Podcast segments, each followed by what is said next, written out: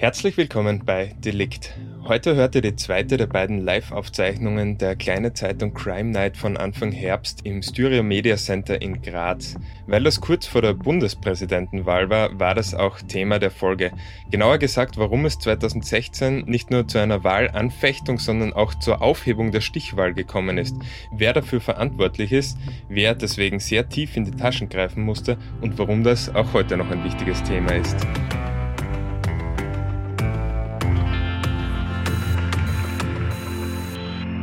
Jetzt wechseln wir das Verbrechensgenre und zu Gast ist Thomas Schick.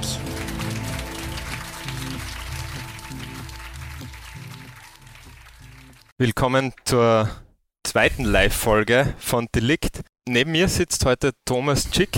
Delikthörer kennen dich schon aus ähm, Verbrechen, bei denen in der Regel wenig bis gar kein Blut fließt. Genau, also ich glaube, es wird schon die eine oder andere Watschen ab und zu mal ausgeteilt. Es wird relativ viel Tränen werden wahrscheinlich fließen und so.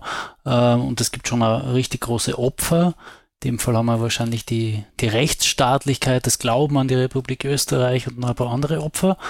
Äh, aber Blut, na, da, da, da kann ich einfach mit dem Breite nie mithalten. Also da, da muss man jemanden einfach die Bühne lassen, der schon wirklich viel erlebt hat. Also jetzt noch einmal von der Stelle Gratulation zur ersten Folge, die ihr da gemacht habt. Vielen Dank. Wir sprechen nicht über Blut, wir haben ja schon ein paar Fälle gemacht gemeinsam. Ähm, was unser Publikum jetzt vielleicht noch interessiert, warum sind es die politischen, wirtschaftlichen Fälle, die auch in Delikt, und da stimme ich dir zu, und ich weiß, dass du ähnlich denkst, aber erklär es bitte nochmal, warum ist es wichtig, dass über die auch gesprochen wird? Ähm, ich glaube, da geht es einfach um eine Schärfung vom Bewusstsein von uns allen. Äh, wir sind jetzt nicht nur da Gäste in diesem schönen Saal und hören uns einen Podcast an, sondern wir sind auch Staatsbürger, Steuerzahlerinnen und Steuerzahler, äh, haben unsere Rechte, wollen die irgendwie genießen und wollen gerade seit ein paar Monaten reden wir viel drüber, aber ja, wir wollen in einem Staat leben, der, der seine Freiheiten den Bürgern gibt, wo man Redefreiheit hat, wo alles irgendwie einigermaßen in geregelten Strukturen stattfindet, wo es Checks and Balances gibt, wo man auch im Wirtschaftsleben darauf vertrauen kann, dass da nicht nur irgendein Verlot gegenüber sitzt, ähm, oder noch schlimmer hinter einem Bankschalter verlot sitzt. Äh, also das sind alles die Punkte, warum wir wirklich als kleine Zeitung da schon ein großes Augenmerk drauf legen, was gibt an anderen ähm, Berichterstattungen noch, beziehungsweise an anderen Delikten eben noch, die sich jetzt nicht gegen Leib und Lebens richten und nicht nur gegen Vermögenswerte, sondern eben auch dieses Staatsganze, dieses Staatswesen äh, klingt jetzt alles ein bisschen verkopft, aber keine Sorge, in der nächsten halben Stunde werden wir das schon ein bisschen runterbrechen, dass Sie ja merken, wo und warum ist das, was wir besprochen haben, schon wirklich ein, ein grobes Delikt. Warum ist die Verurteilung in Ordnung gegangen? Was steckt da vielleicht sonst noch an Hintergründen drinnen? Mhm. Äh, ich habe jetzt natürlich komplett auf die Einleitung vergessen, wo wir normal so ein bisschen den, den, den, Fall vorstellen. Deswegen möchte ich das jetzt nachtragen. Für alle, äh, Sie wissen es bestimmt alle, was ist am Sonntag für eine Wahl? Ja, genau, richtig. Und eine solche war auch vor sechs Jahren, wenn ich mich richtig erinnere, im Jahr 2016. Und über die werden wir heute sprechen. Äh, da ist nämlich auch einiges passiert, was eben das ungefähr trifft, was du vorher hm. beschrieben hast. Ähm, aber jetzt nimm uns bitte mit auf diese Zeitreise. Was war damals los? Wie, wie, ging, wie ging dieser, wir bezeichnen es jetzt als Fall los im Jahr 2016? Und das war, ich weiß nicht, ob gestern jemand ORF geschaut hat, hat so eine Wahlkonfrontation ähm, gegeben, wo die Kandidaten einzeln interviewt wurden zu verschiedenen Themen. Und da hat man ja so ein bisschen einen ja, ich will jetzt gar nichts dazu sagen, also vielleicht haben Sie es gesehen. Ähm, 2016 hat es auch sechs Kandidaten gegeben, ein weniger als heute, die kandidieren wollten. Das und wir hatten auch eine Kandidatin damals. Eine Kandidatin, genau. Tatsächlich, ja. ja. genau. Also mit, mit Irmgard Chris in der Steiermark, glaube ich, bestens bekannt, wollte damals auch eine Frau Bundespräsidentin werden, hat er beste Chancen gehabt. Äh, die anderen Kandidaten waren Andreas Kohl, großer, namhafter ÖVP-Politiker, Rudi Hundsdorfer, bis zu dem Zeitpunkt, als er Kandidat geworden ist, formell war er Sozialminister für die SPÖ. Äh, wen hatten wir noch? Man vergisst es manchmal, was da alles für Leute dabei waren. Ah, Alexander van der Bellen. Den habe ich mir tatsächlich aufschreiben müssen. Der spielt nämlich in der weiteren Folge nicht so große Bedeutung. Äh, Norbert Hofer, den habe ich mal gemerkt, weil der kommt ein paar Mal jetzt noch in der nächsten halben Stunde vor. Äh, und da, damit wir der Gerechtigkeit und dem Wahlzettel Genüge tun, auch Richard Lugner hat kandidiert. Und Ja. Ja, ja, jetzt tun sie Ästhetens lachen, wenn sie gestern Fernsehen geschaut hätten. Ich, ich weiß nicht, da hat man sich manches Mal an den Richard Lugner wirklich wohlwollend Er zurückerinnert. irgendwie, oder? Auf eine skurrile Art und Weise fehlt er. Ja, es, man denkt sich, kann da echt noch was fehlen bei diesen sieben Jahren? Der Richie Lugner wäre es noch gewesen, ja. Ähm, aber ich habe eben in der Vorbereitung auf den Fall gefunden, der Richie Lugner wäre beinahe zum Straftäter geworden im Vorfeld dieses Bundespräsidentschaftswahlkampfs. Das hat man auch nicht mehr im Bewusstsein, wie jetzt eigentlich so Unterschriften gesammelt werden können. Graz ist das wahrscheinlich irgendwie die normale Variante. Man stellt sich da in die Herrengassen hin und sagt, bitte gehen Sie unterschreiben, in den anderen Orten auch so. Äh, Richie Lugner hat ja da seine eigene Geografie, seine eigene Lugner City, hat sich dort auch hingestellt, hat den Leuten gesagt, gehen Sie unterschreiben und dafür kriegen Sie Kinokarten. Ich habe auch nachgeschaut, was dann was im Kino gelaufen ist. Äh, habe ich mir auch notieren müssen, weil die Sachen waren so schräg, dass mir nicht gedacht hätte, äh, dass das echt stattgefunden hätte. Ähm, die Filme, die in der Lugner City damals gelaufen waren, hat, trugen den Titel Gut zu Vögeln. Das ist jetzt einmal der vordergründige Schmäh. Dann hat es noch einen Rocky-Film gegeben, darauf stehe ich ganz ehrlich. Also da hättest du überlegt, ob es nicht äh, Lugner unterschreibst. Und dann noch, ich glaube, das war irgendwas schon ziemlich damals äh, äh, ein Science-Fiction-Film, Die fünfte Welle. Mhm. Wie, ihr- wie, wie, wie, Er hat gesickert, ja. Müssen wir die Pause im Podcast schneiden. ähm, wie war das mit den, mit, den Karten vom Lugner? Genau, du, Unterschrift gegen Karte, also so quasi Zug um Zug Geschäft wollte das irgendwie machen. Äh, es ist dann auch tatsächlich die Wahlbehörde im Innenministerium auf die ganze Angelegenheit aufmerksam geworden, weil der Herr Lugner hat, ohne es jetzt äh, zu wissen, wahrscheinlich nichts ohne eine Fernsehkamera gemacht. Das heißt, das wird dann schon eine gewisse Publizität äh, erlangt haben. Ähm, man hat dann eine Sachverhaltsdarstellung an die Staatsanwaltschaft gekriegt. Die hat dann nicht so recht gewusst, was sie damit machen soll. Aber immerhin der Herr Lugner, und da muss man ihn jetzt echt einmal verteidigen, hat dann erkannt, naja, wenn schon die Innenministerium sagt, du, Richie Lugner, das wird nicht zu laufen, hat das unmittelbar auch eingestellt. Also es ist formal nie gegen ihn ermittelt worden, das ist mir jetzt wichtig zu sagen, weil wir ja da hinten äh, wahre Verbrechen haben. Der Richie Lugner fällt da nicht darunter. Äh, aber es gab zumindest mal so diese Vorstufe, wo man nicht gewusst hat, was könnte das sein? Ist das irgendwie, ja, Nötigung ist es nicht, aber ke- keine Ahnung, in welchem Bereich sich das Innenministerium da gedacht hat, wo man sich reinbegeben könnte. Die Staatsanwaltschaft, wie gesagt, hat es auch nicht gewusst, aber es wurde eingestellt. Also dieses erste Verbrechen in diesem Jahr 2016, das haben wir jetzt einmal abgewendet. Okay, ja. Äh, kleine Anmerkung, wie wir da vorher drüber geredet haben, ist mir ein, ein, eine, eine Parallele zur jetzigen Wahl eingefallen, wo eine Kandidatin Unterstützungserklärungen auch sammeln wollte. Bei ihr waren es nicht Kinokarten, sondern diese saftigen Burger. Fleisch oder vegetarisch, muss man auch dazu sagen. Also sie, sie deckt das ganze Bandbreite ab, offenbar. Sie hat die 6000 äh, Unterstützungserklärungen nicht bekommen, aber das weiß man ja, weil man ja die Kandidaten inzwischen kennt. Das war eben die Helga Egger.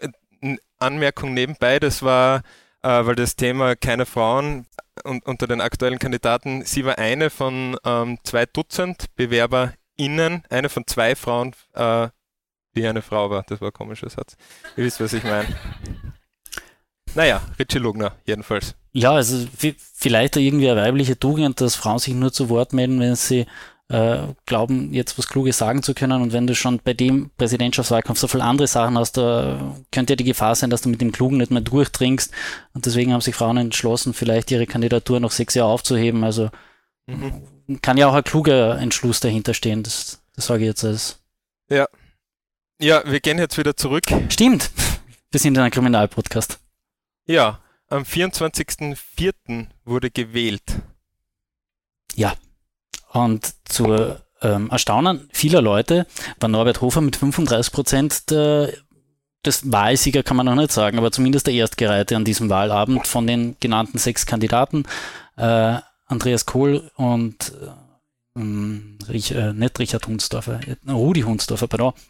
Die, die hatten ja damals wirklich für ihre Parteien grobe Ergebnisse eingefahren. Die waren in der Kategorie 10%, knapp drunter, knapp darüber. Das ist nichts Schönes äh, für zwei einstmals ganz große staatstragende Volksparteien, die bis zum Antritt von Alexander van der Bellen ja auch jeweils den Präsidenten gestellt haben in der Republik. Also da Erbpacht ist immer ein schlechtes Wort bei einem Amt, das auch eine Begrenzung hat zu sagen. Aber da, da war schon ein bisschen ein Selbstverständnis dabei. Man ist die große Partei, die da was macht. Ähm, das ist dann nicht in der Folge, ja, das ist schon mit Wirkung geblieben. Also die ÖVP, die hat sich dann eh seither selbst zerlegt. Da können wir sehr viel darüber reden. Können wir auch vermutlich noch das eine oder andere True Crime Element dazu mal machen. Äh, in der SPÖ, da hat es die Selbstauflösung gegeben. Der Werner Feimann ist dann während Stichwahl also während dem ersten Wahlgang unter Stichwahl zurückgetreten. Ich glaube, das sollte man auch noch Sie einmal ein bisschen in Erinnerung rufen, was da eigentlich, wenn wir jetzt immer so ein bisschen hyperventilierend über Staatskrisen sprechen, du hast quasi dort einen Wahlgang, wo der Präsident der nächste kommen soll und dazwischen tauscht man mal fröhlich den Regierungschef. Also so, so mir nichts, dir nichts ist ja damals auch nicht der Zustand gewesen in der Republik. Genau. Und jetzt kommen wir zu einer Szene, an die sich von Ihnen vielleicht noch einige erinnern werden. Ähm, willst du sie beschreiben für die Leute, die nicht da sind? Ja, also ähm, für die Menschen hier im Saal, das ist ein GIF. So oft hat Alexander van der Bellen diese Handbewegung nicht gemacht. Ähm, es, es gibt da das unterschiedliche Wording dazu, ob er einen Vogel zeigt oder einen Scheibenwischer macht für die Podcast-Hörerinnen und Hörer. Er hat die rechte Hand, zieht sie vor seinem Angesicht hin und her und hin und her. Also, wie sagt der GIF. Äh, wir haben, glaube ich, immer geschrieben, eine Scheibenwischerbewegung. Ja, es, es, es, stimmt eh. Es ist ein Scheibenwischer. Es ist ein Scheibenwischer? Schon, ja. Ja, also ich weiß nicht, ob es eine Legaldefinition für so eine, wie soll man sagen, einfach Gesten, Gesten, Gesten genau. Ich wollte fast schon Beleidigungen sagen. Äh, hätte übrigens ein Privatanklagedelikt im schlimmsten Fall werden können, wenn Norbert Hofer ein bisschen zarter beseitigt gewesen wäre. Äh, haben wir auch nicht gehabt. Also noch immer kein Verbrechen, aber wenn es vielleicht nah dran gewesen wäre. Es, es hat schon, es war aber es, gespannt. Es, es hat die Wirkung erzielt. Das war übrigens eine Sendung von ATV, äh, wo man ein bisschen historisch äh, Reminiszenz machen wollte an die 70er Jahre, als Bruno Kreisky und ich glaube der Herr Taus waren das von der ÖVP gegeneinander angetreten sind, ohne jedwede Moderation. Das hat man gedacht, das könnte man auch mit Norbert Hofer, Alexander van der Bellen machen. Ähm, es, man hat es gemacht, sag mal so. Es ist nicht gut gegangen. Jetzt sind wir schon vorweg, genau. Du druckst ein bisschen aufs Gas. Nein, du hast völlig recht. Ich, ich, kommst, ich wollte jetzt nicht. Na, passt schon. Man muss mir ein bisschen antreiben, das hast schon völlig recht. Wenn ich einmal das Mikro habe, rede zu viel. Äh, jetzt sind wir schon am Wahl. Na, Entschuldige, sogar am Tag nach der Wahl. Äh, warum spielen wir jetzt Ihnen da die Zeitung Kollegen von der Kronenzeitung rauf. Die hatten nämlich zwei unterschiedliche Cover, die das Ergebnis relativ gut darstellen, finde ich jetzt einmal. In acht oder neun Bundesländern hatte man ein Cover, wo man Alexander van der Bellen ein bisschen das Licht aus dem Gesicht retuschiert hat und hat drüber geschrieben, der halbe Präsident. In Vorarlberg aber, wo Alexander van der Bellen ein wirklich, wirklich gutes Ergebnis erzielt hat und im Rest Österreich hat er eigentlich nur in den urbanen Räumen gewonnen, am Land eben nicht. Aber in Vorarlberg war es wirklich ein solides grünes Ergebnis, hat man dann auch die Titelschrift in der Kronenzeitung grün eingefärbt und hat gemacht, der grüne Präsident. Anlass dafür war, dass eben die Stichwahl schon ordentlich knapp ausgegangen ist. Schaust du im Schmierzettel nach? 30.863 Stimmen Unterschied. Genau, also es ist eine Kleinstadt in ja. österreichischen Verhältnissen, die halt da sozusagen den Ausschlag gegeben hat. Da hat man schon gemerkt, ja, das, das, das wird der ÖVP, äh, bei der, der FPÖ schon Schmerzen bereiten, zumal eben am Wahlabend selbst ähm, man natürlich alle Hochrechnungen gehabt hat und gesagt, ja, der Van der Bellen wird eingedenk dessen, was die Prognose ist von jenen Menschen, die Briefwahl machen, da noch irgendwie das Rennen knapp schaffen. Aber natürlich in der FPÖ war man dafür ein paar Stunden lang Staatsoberhaupt Norbert Hofer. Und das, das, das hat dann eben schon dazu geführt, dass man so gespürt hat, ja, da, da geht jetzt ein bisschen was los. Und retrospektiv gibt es eine Szene, die noch immer auf FPÖ TV zu sehen ist, schauen wir sie uns einfach mal an. Das ist der Wahlabend, wo Norbert Hofer zu, seinen, zu seinen Gefolgsleuten spricht. Es kann durchaus passieren, ich will offen zu euch sein und ehrlich sein, dass morgen nach Auszählen der Wahlkartenstimmen, bei den Wahlkarten ist immer so ein, es wird immer ein bisschen eigenartig ausgezählt, dass sie vielleicht nicht ganz vorne sind. Aber ich sage euch eines, wir haben auf jeden Fall gewonnen. Auf jeden Fall gewonnen. Äh, der, der Text geht übrigens noch interessant weiter. Er sagt, entweder bin ich morgen Staatsoberhaupt oder in zwei Jahren ist der Strache Kanzler. Genau, es ist dann anders kommen, aber es, es, es war schon interessant. Also für die Hörerinnen im Podcast, der Norbert Hofer ist ja wirklich ein Meister des Minenspiels und da hat er so richtig schön elegant den Mund verzogen. Es wird ein bisschen eigenartig ausgezählt.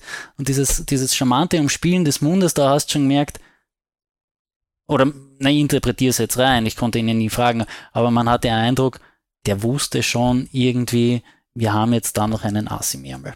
Mhm.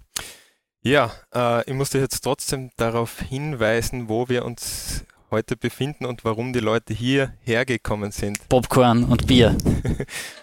und, ja, und vor allem politisieren. äh, Crime, Crime. Crime, Crime, Crime. Gut, äh, bringen wir es zu Ende. Nur damit wir auf der historischen Abfolge nochmal drauf sind. Äh, es gab dann einen neu angesetzten Wahltermin. Dann hat der Kleber für diese Kuverts nicht gehalten, falls Sie sich erinnern. Das ist dann auch Kafkaeski gewesen.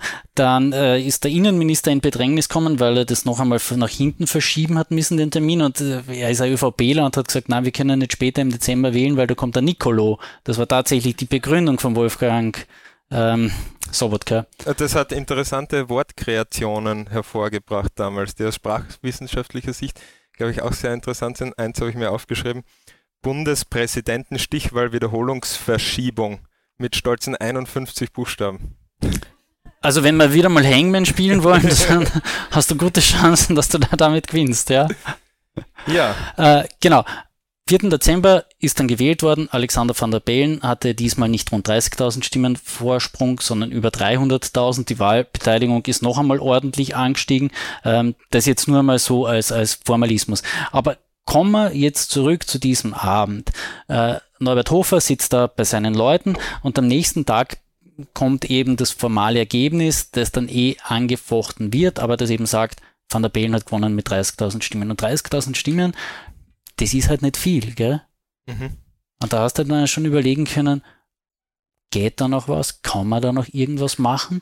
Und plötzlich tritt Dieter Böhmdorfer auf die Bühne. Das war früher mal, als es Schwarz-Blau 1 gegeben hat, ein relativ lang dienender Justizminister. Es gab da noch eine erste Episode mit einem etwas kuriosen Menschen, aber dann hat Jörg Haider entschieden, na, mein privater Anwalt, der wird jetzt auch nochmal Justizminister und Dieter Böhmdorfer hat da schon immer mit harter Hand regiert, hat dann später, wir können ihn vielleicht sogar noch verlinken, er war der Anwalt von Uwe Scheuch, über den wir auch schon eine Delikt-Episode gemacht haben, ein freiheitlicher Politiker, die nennt sich, glaube Part of the Game. Ja. Genau, da haben wir auch den Dieter Böhmdorfer im Podcast drinnen gehabt. Also mhm. das heißt, er ist bestens verbandelt gewesen in der FPÖ und damals noch auch. Und da tritt er eben auf den Plan, und beginnt jetzt einmal so die Wahlanfechtung zu schreiben. Schafft es dann auch binnen kürzester Zeit 152 Seiten wirklich substanziell gute Wahlanfechtung zu schreiben, wo dann halt einiges vorgeworfen wird, äh, das ja in erster Linie mal zur Aufhebung dieser Stichwahl führt und auf zweiter Ebene, da begeben wir uns jetzt ins Strafrecht, da wo du immer hin willst, jetzt schon seit geraumer Zeit. Unbedingt. Ja, äh, wo dann eben ermittelt werden muss, weil da schon einige Dinge aufgezeigt und angezeigt wurden, die kannst als Staatsbürger, und da bin ich jetzt äh, ähm, an der Seite von Dieter Böhmdorfer, ich hoffe, ich werde den Satz nicht irgendwann bereuen, ähm, aber das, das kannst du nicht einfach hinnehmen. Da, da wurde geschlampt, da wurde nicht ordentlich gearbeitet, da wurde nicht nach den Vorgaben dessen, wie ausgezählt werden sollte, hantiert. Und da hat die Staatsanwaltschaft auf Basis dessen Ermittlungen aufnehmen müssen, und das muss man sich jetzt vorstellen, in Tirol, Steiermark, Kärnten sind in Summe Ermittlungsverfahren gegen 250 Menschen geführt worden. Das sind jetzt nicht irgendeine Strauchdiebe, sondern das sind äh, mitunter die höchsten Beamten in, auf Bezirksebene. Ganz viele ähm, Bezirkshauptleute waren da eben drunter. Es war der Villacher Bürgermeister auch darunter, weil er dadurch, dass es eine Stadt mit eigenem Statut ist, eben auch Kraft dessen Bezirkshauptmann ist. Ähm, es waren Wahlbesitzer dabei, das sind ja auch immer honorige Menschen in den jeweiligen Gemeinden dabei.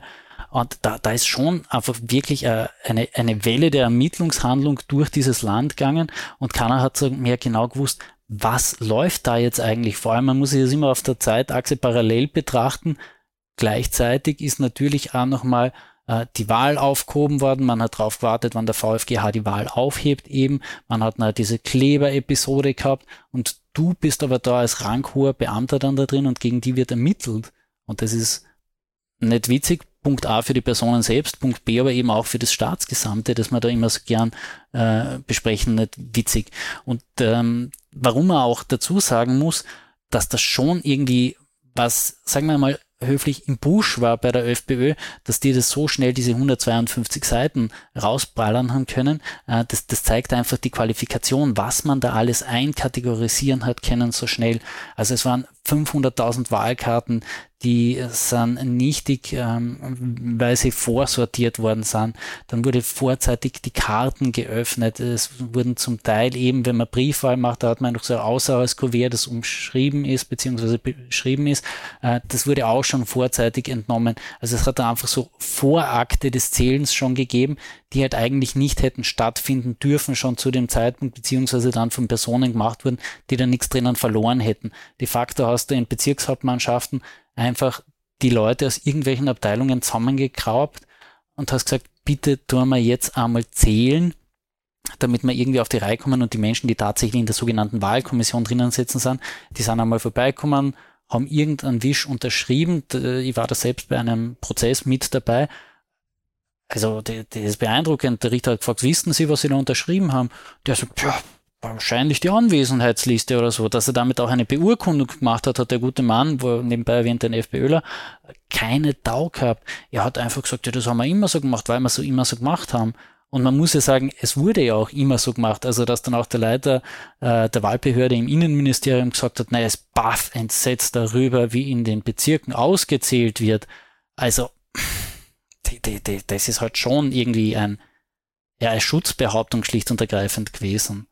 Und das sind ja auch nicht irgendwelche, also da geht es ja um, um ganz sensible demokratische Projekte und das sind nicht irgendwelche Verwaltungsübertretungen und da jetzt wieder die Brücke zu unserem Podcast. Das sind zum Teil zumindest, ich weiß nicht, ob es alle sind, aber diese Sachen, die stehen im Strafgesetzbuch, also im gleichen Kodex, wo eben äh, Mord und Totschlag und diese Dinge auch sind. Natürlich wissen wir, das sind jetzt zwei völlig unterschiedliche Kategorien, aber es ist Strafrecht. Genau, also es ist Strafrecht, also es ist jetzt nicht die 70er Paragraphen, die gegen Leib und Leben gehen und dergleichen mehr, aber natürlich, es, es ist Strafrecht, es ist Urkundenfälschung zum Beispiel, all das, was man da falsch unterschreibt und so. Also da, da reden wir jetzt schon von, von substanziellen Dingen. Ja, es gibt dann diese Geschichte mit der Hochrechnung. Mhm. Medien haben damals, glaube ich, noch relativ knapp zu 17 Uhr hin äh, eine, eine Hochrechnung vorab bekommen. Das ist heute, glaube ich, nicht mehr so. Genau, also es, ich hole jetzt einmal aus, aber es, ist, es wird zwar politisch, aber interessant, weil es nämlich den Sehr Fall gut. aufdeckt. Es ist interessant. Äh, ja, ähm, ich war mal ja, es war, ich glaube, 2006 eine Nationalratswahl. Das BZÖ und das FPÖ haben sich wieder mal aufgespalten und ich war relativ jung bei der kleinen Zeitung und durfte nicht zu einer von den coolen Parteien gehen. Aber ich habe die FPÖ ausgefasst und sitze dann den Nachmittag mit Andreas Mölzer gemeinsam in deren Parteibüro. Das kennt man, später Europaabgeordneter gewesen. Damals war er also der Brain in der Kärntner FPÖ. Und damals hatten die Parteien noch direkten Zugang zum Wahlserver und konnten dann so auf einer Landkarte ausschauen, wie die Charts nach oben schlagen, vor allem Oberkärnten, wo die Wahllokale ja früher geschlossen haben, war immer noch relativ solide blau und da hat er sich halt so gefreut. Und wenn es dann heißt, ja, das weiter, frühere Weitergeben von Wahlen. Also 2006 bin ich schon neben einem Mölzer gesessen und habe gewusst um, um 14 Uhr, wie es ausgeht da und dort. Und die haben wild her telefoniert mit jedem Beisitzer irgendwo. Du mobilisiert's noch, wir brauchen noch ein paar Stimmen. Also ja, eh. Hat natürlich keiner gewusst im Innenministerium, dass die das so machen. Never ever. Ähm, und, und, und dann die Medien ist es natürlich auch gegangen, klar. Und du hast da schon früher Hochrechnungen gehabt. Und das traurigste Beispiel war ja, ich glaube, die, die Abstimmung 2013 äh, über die Wehrpflicht. Mhm. Da, da ist schon, ich glaube, das Ergebnis vorab auf Twitter bekannt gewesen, das damals halt noch relativ jung war in Österreich und alle Leute haben drüber irgendwie mokiert und gemalt und alle haben so getan, hu, was wird jetzt um 17 Uhr rauskommen? Und jeder, der nur halbwegs äh, ein mobiles Internetzugang hatte oder einen Internetzugang hatte, wusste schon, wie es ausgeht. Also es, es gab da tatsächlich ein Schindluder, das nicht den Buchstaben des Entspre Gesetzes entsprechend gehandhabt wurde. Ähm, ja, hat der VfGH auch gesagt, das ist einmal ein bisschen ein Problem, weil Nona es hat theoretisch die Möglichkeit bestanden, Menschen da irgendwie, ja, wie soll man sagen, zu beeinflussen. Entschuldigung, ich bin nur immer noch als Journalist so drauf getrimmt, wenn draußen eine Sirene draus fährt, der Hans Breitiger, dem wird es ähnlich gehen. Der wird es wahrscheinlich einordnen können, ob das jetzt Rotkreuz oder Polizei war. Es war Rotes Kreuz, okay, okay. gut, das kein, kein, kein Deliktfall, hoffentlich nichts Schlimmes. Könnte ja auch Richtung Geburtenstation gefahren sein, vielleicht was Schönes. Der Grund jedenfalls für diese Aufhebung durch den VfGH äh, geht auf ein schon historisches äh, Ereignis zurück oder ein, ein Vorkommen in der Geschichte, hast Ge du mir genau. vorher erzählt. Genau. Äh, denn aufgehoben ist es ja nicht geworden, weil irgendjemand einen Wahlzettel gefälscht hat. Das muss man auch noch einmal dazu sagen. Also der, der Georg Bürstmeier, das mittlerweile grüne Politiker, damals hat er im Verfahren eben für die Grünen die, die Anwaltsposition eingenommen, hat gesagt, da müsste es schon eine sagenhafte kriminelle Energie haben, um in dieser Dimension zu fälschen und das traut er der Organisationskraft der Grünen nicht zu. Es ging nur um den theoretischen Fall, dass da was hätte sein können. Und 1927 hat es bei der Bezirkswahl in Wien-Währing den Fall gegeben, dass es einfach, ähm, ich glaube, das Ergebnis ist um 36 Stimmen, also tatsächlich halt eine problematische Summe, dann irgendwie knapp gewesen. Und es ist der Wahlakt noch ein zweites Mal geöffnet worden. Und der VfGH-Referent war damals Hans Kelsen, der maßgeblich an der Verfassung eben geschrieben hat ein paar Jahre zuvor hat dann gesagt, naja, es hätte theoretisch sein können, dass. Es wurde auch damals nicht wirklich nachgewiesen, dass tatsächlich Wahlmanipulation erfolgt ist, wenn gleich neun Personen gewählt haben, die nicht mehr am Leben waren. Vielleicht waren das auch ja. nicht entdeckte Morde? Vielleicht waren es nicht entdeckte Morde, ja. Beziehungsweise als Kärntner kann ich ja immer sagen, das passive Wahlrecht, also du kannst als Toter noch immer Wahl gewinnen, aber selber wählen, das ist komplizierte Sache. Äh, egal, also es, es ging immer nur um die hypothetische Achse, kannst du da äh, Einfluss nehmen? Und das hat man halt äh, dieser strengen Rechtsprechung aus 27, die logisch fortfolgend dann im Jahr 2016 gesagt, ja, das hätte passieren können und es muss nur nachgewiesen werden, dass es ein Verbrechen ist. Es reicht das, die Möglichkeit aus, dass man es aufhebt. Mhm. Also deswegen ist es, wie gesagt, aufgehoben worden. Und dann ist eben dieser ganze Ermittlungsapparat überhaupt erstmal angestartet worden. Und dann hat man immer tiefer gegraben und hat geschaut, wer hat wo, wie, wann falsch unterschrieben, wo sind die Leute tatsächlich nicht im Saal gewesen beim Auszählen. Und das, da, da hast richtig gemerkt, dieses System von, wir tun eh alle und schauen halt nicht wirklich hin und leisten unsere Unterschriften, damit diesen ganzen Listenkonvolut, und das ist ja wirklich noch theresianisch, was da alles abverlangt wird den Leuten am Wahltag, damit ihm halt irgendwie Genüge getan wird. Das geht halt nicht, weil entweder haben wir Regeln und halten wir uns dran oder wir pfeifen drauf und dann, ja, was das mit der Republik? Ja, an einige Regeln nicht gehalten hat man sich in der Stadt Villach.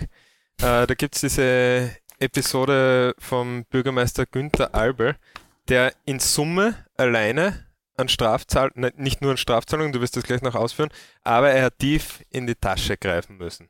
Genau, der, der Günther Albel, ich habe es eh schon vorhin erwähnt, ist eben auch Kraftamt des Bezirkshauptmann, hat dann eben auch darin dann noch einmal ein Extravergehen noch gemacht und hat ist einmal zu 14.000 Euro äh, Strafe verurteilt worden und hinterher in einem Zivilprozess, weil das, die Republik wollte ja von den Menschen, die mutmaßlich eben für diesen zweiten Wahlgang und für die Kosten dafür verantwortlich waren, dann auch noch einen Schadenersatz haben, hat dann noch einmal 36.000 Euro an Schadenersatz zahlt. Und sein Pressesprecher hat mir die Wochen gesagt, weil ich wollte eigentlich einen O-Ton von Günter Albel einspielen, hat es dann höflich abgelehnt, er hat gesagt, der Schmarrn hat 60.000 Euro gekostet, der, der wird da nichts mehr dazu sagen. Also 10.000 hat dann noch einmal der Anwalt ausgemacht in der ganzen Episode. Die, das ist nicht nix, gell? Also du kannst zwar als vieler Bürgermeister 13.500 brutto verdienen, aber um 60.000 netto wirst du dann auch ordentlich ärgern. Ähm, aber das, das Tragische an der ganzen Episode war, äh, es gab keine einheitliche Rechtsprechung. Also ich, ich habe mir da ein paar Sachen rausgesucht. Es gibt ja noch immer Dinge, die tatsächlich im Schweben sind. Wir sind als kleine Zeitung auch gerade aktuell noch immer in einem Medienprozess mit einem Bezirkshauptmann, über den wir geschrieben haben, gegen den läuft noch ein Zivilverfahren. Er hat sich behauptet, er geeinigt mit der Republik, nur wir kriegen das Urteil noch nicht. Also es ist ein bisschen äh, ein schwebendes Verfahren noch immer auf mehreren Ebenen, ähm, aber da, da, da wird es ganz unterschiedliche Fälle geben. Äh, Tirol, der Wahlleiter der Bezirkswahlbehörde Innsbruck äh, und seinem Stellvertreter wird vorgewesen, vorgeworfen, dass sie die Briefwahlkarten geschlitzt hätten. Also sie haben noch nichts rausgenommen, aber sie haben einmal diesen Schlitz aufgemacht, weil ist halt in der Summe, wenn du zigtausende Stapel an Papier hast, auch schon mal ein Schritt, den man da irgendwie was vormachen kann.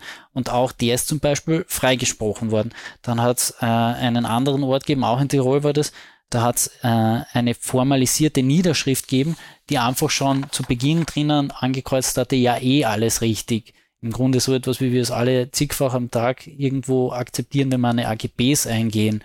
Auch das war dann wieder mal problematisch.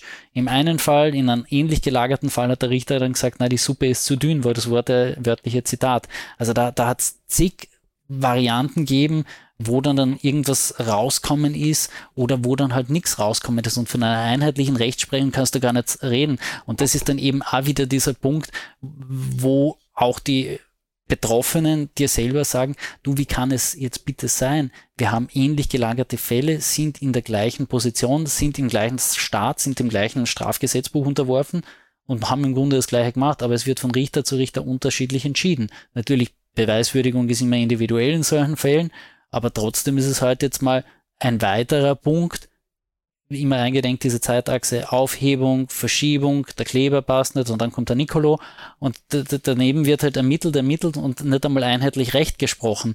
Also da, weil ich vorhin zu Beginn gesagt habe, der Opfer ist das Rechtsstaat und ein bisschen der Glauben an das Funktionieren dieser demokratischen Behörden, das, das ist halt, wie das massiert auf mehreren Strängen zueinander kommt. Eine äh, weitere Sache habe ich mir da noch notiert, das ist, und wir bleiben in Villach, der Prozess gegen den Bezirkshauptmann. Haben wir den jetzt schon? Ja, das ist Villach Land. Also da, da, da, da, müssen wir der Fairness äh, zwei, zwei Kilometer rausgehen aus der Stadtgrenze. ähm, auch der ist verurteilt worden. Ähm, Strafe ist bei 9000 irgendwas gelegen. Die, die Schadensgutmachung na, noch einmal bei circa 10.000 Euro. Also der ist auch nicht so billig davon gekommen mit der ganzen Episode. Äh, und da hat der Prozess aber eine ganz interessante Wendungen auch gehabt, weil da wurden dann halt dann einige dieser Beisitzer auch geladen und gefragt, ja, was machen sie denn so, wie war das halt so? Und die haben einfach gesagt, ja, wir waren halt so nicht wirklich dabei und am nächsten Tag haben wir gedacht, wir müssen da mal hinschauen und wollten um neun kommen. Na, da haben die Mitarbeiter von der BH schon so viel gemacht gehabt, das war einfach so fein, weil da haben wir noch weniger machen müssen. Und da sitzt dann dort und denkst, aha, ja, und das, das war jetzt nicht irgendwer, der war Bezirksgeschäftsführer von der FPÖ, also Berufspolitiker möchtest jetzt sagen, wenn nicht ins höchste Amt gewählt, so aber doch dafür bezahlt, sich 40 Stunden die Woche mit Berufs-, also mit Politik zu befassen. Gell? Und die, die haben das einfach so elegant hingenommen. Und dann gab es noch von einem Anwalt, einer Mitangeklagten eben die Frage, ja, und die, wie sie das dort gemacht haben, da irgendwie so, hat es da eigentlich eine politische Vorgabe gegeben? Und der sagt, ja,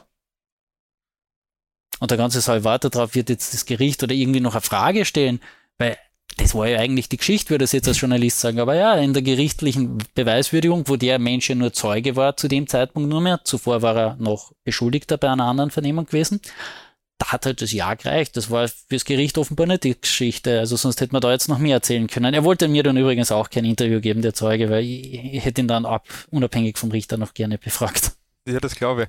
Uh, aber das, das bringt mich jetzt zu dem Zitat oder zur Anmerkung von, das war glaube ich damals ein Richter am VfGH, äh, Johannes Schnitzer, der eben gesagt hat, das klingt eigentlich nach einem politischen Auftrag, was problematisch ist. Genau, also man muss da, weil wir vorhin schon über Krone geredet haben, können wir jetzt auch über einen Falter reden. Die haben etwas gemacht, was nicht sonderlich originell ist. Sie haben in der Phase der Stichwahl und eben nach dieser Aufhebung äh, der, der ersten Stichwahl äh, den ehemaligen stellvertretenden Kabinettsleiter von Alfred Gusenbauer gefragt, wen er denn jetzt wählen wird. Alexander van der Bellen oder Norbert Hofer? Also die Antwort hättest du ahnen können, die Frage hätte man sich eigentlich sparen können. Aber sie haben es gut eingeleitet offenbar, weil sie haben dann eben den Herrn Schnitzer auch noch dazu gebracht, dass er ein bisschen was über dieses VfGH-Erkenntnis ähm, eben erzählt, beziehungsweise sich dort drauf einlasst. Und er hat halt dann gesagt, und jetzt muss ich juristisch aufpassen, weil mittlerweile hat er sich mit der FPÖ über diese Aussage verglichen. Aber er hat damals gesagt, und ich suche sie jetzt einmal raus, damit ich nicht ähm, die FPÖ hätte über die konkreten Mängel gewusst, aber diese bewusst nicht abgestellt. Sprich, er hat unterstellt diesen Beisitzern der FPÖ, die sitzen jetzt da bei der Stichwahl mit einer Agenda drinnen die hätten da Ahnung, was da läuft. Und sie sollen es einfach gewähren lassen, sollen nicht sagen, hey Freunde, hier wird falsch frühzeitig ausgezählt, hier wird zu viel geschlitzt, hier wird vielleicht irgendwas unterschrieben von Menschen, die nicht ausreichend anwesend waren oder sie vermerken nicht, dass sie nur zwei, drei Stunden bei der Auszählung anwesend waren, sondern let it go. Und dann hinterher haben wir mehr Anfechtungsgründe. Das war so ein bisschen die, die, da, da interpretiere ich jetzt oder ich, ich führe das jetzt einfach aus, was da alles mitgeschwungen ist in der Aussage von Herrn Schnitzer, das muss man auch dazu sagen. Ähm, aber das, das, es hat halt nachher im Zusammenspiel, Norbert Hofer vorhin, da wird ein bisschen augenartig ausgezählt und so, das, das hat dann schon eine, äh, äh, wie sagt man so schön, es ist eine Erzählung, oder? Den Wahlkarten ist immer so ein, es wird immer ein bisschen eigenartig ausgezählt. Ja. ja. Norbert Hofer nimmt mir die Worte aus dem Mund.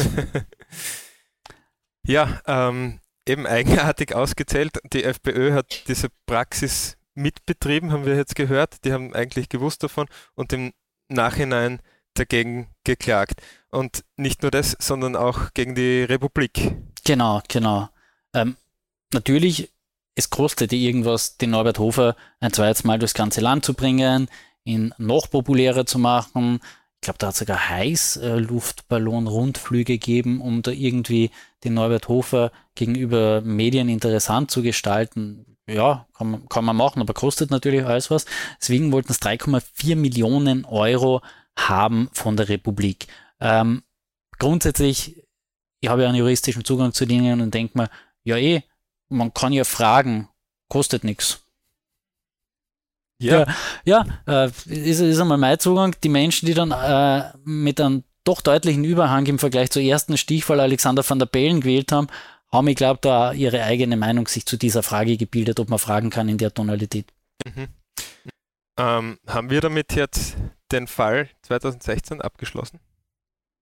Habe ich dir noch irgendwas genannt, was wir drinnen hätten? Na, ich, ja, ich glaube, also wie, wie, gesagt, die gesamte Strafrechtsbilanz ist noch immer nicht fertig. Ja.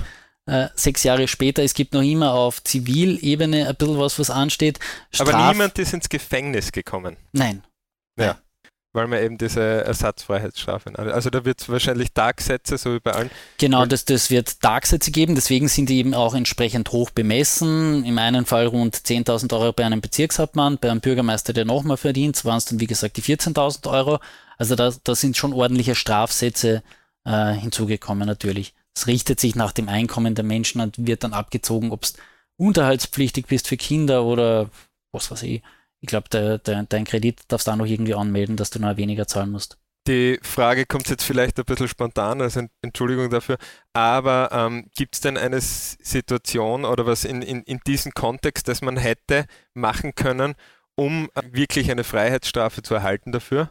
Wenn man jetzt echt sagt, man fälscht eine Wahl oder trägt dazu bei, gibt es irgendeine Situation? Also da tatsächlich jetzt äh, die, die Freiheitsstrafe antrittst, das, das würde mir jetzt in eingedenk dieser Personen äh, verblüffen, muss ich jetzt ehrlich gestehen. Man muss so ja in dem Fall dazu sagen, dass es ja niemand jetzt wirklich aktiv versucht hat, so, ähm, wir haben uns vorher über, äh, darüber unterhalten, eben den, den The Great Lie, was Donald Trump in Amerika mhm. versucht, eine Wahl wirklich umzudrehen im Nachhinein, oder der angerufen hat bei einem äh, Senator, glaube ich, nach der Wahl in Georgia und hat gesagt, hey, kannst du mir irgendwie 12.000 äh, Stimmen besorgen? Aber es war, nicht, es war nicht die Frage, es war mehr ähm, die Aufforderung, äh, weil ihm das dann halt eben den Sieg in diesem, in diesem Bundesstaat gebracht hat. Und mit solchen Absichten, glaube ich, das kann man dann schon dazu sagen, hat in Österreich niemand gehandelt, oder? Na, also da, da hat eben nichts entsprechendes äh, stattgefunden.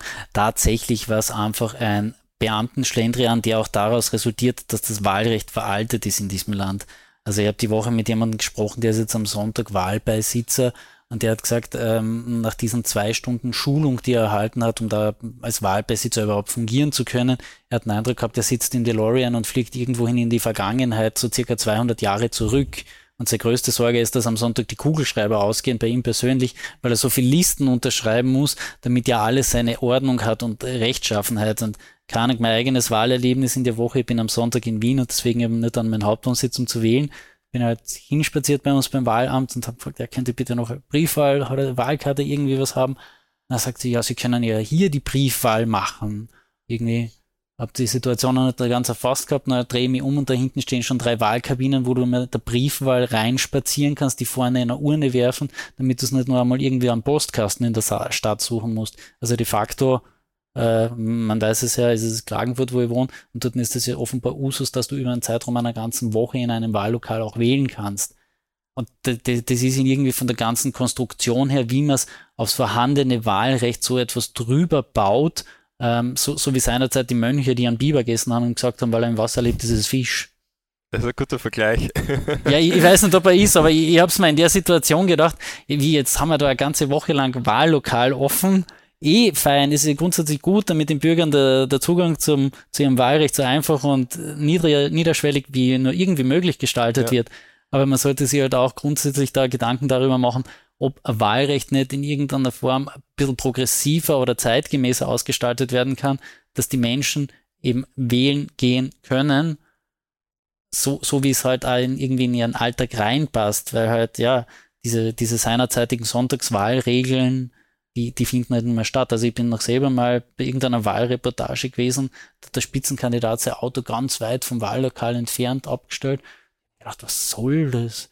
Und dann gehe ich halt rein, das war so eine Bürgermeisterwahl und frage ihn, no, hab's keinen Parkplatz gehabt für der Haustür und er, nein, ich habe vergessen, meinen eigenen Namen von meinem Auto runterzukratzen und das wäre dann ein Wahlplakat gewesen und ich war schon in der Bahnmeile dann drinnen.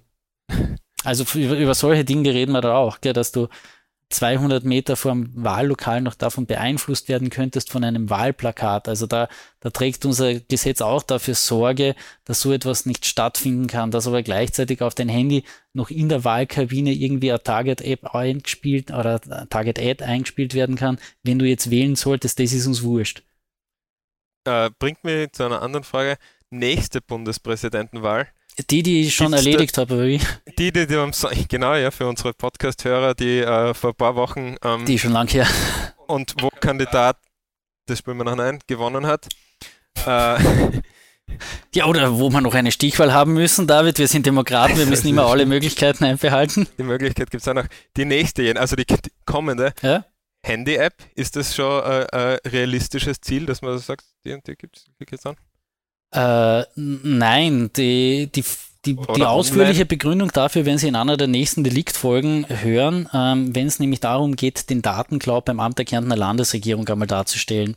Äh, oh, wenn du es ja. schaffst, eine ganze Landesregierung einmal so zu knacken, dass über Wochen das System niedergelegt ist, äh, ich glaube schon, dass ich ein relativ digital denkender Mensch bin, aber da glaube ich, ist die Verwaltung jetzt einmal für ein paar Jahre hin so gelähmt, dass sie sich nicht getrauen werden, ja. in in, in absehbarer Zeit digital wählen zu lassen. Und wie so oft hat sich da auch jetzt Australien eine Scheibe abgeschnitten von Kärnten.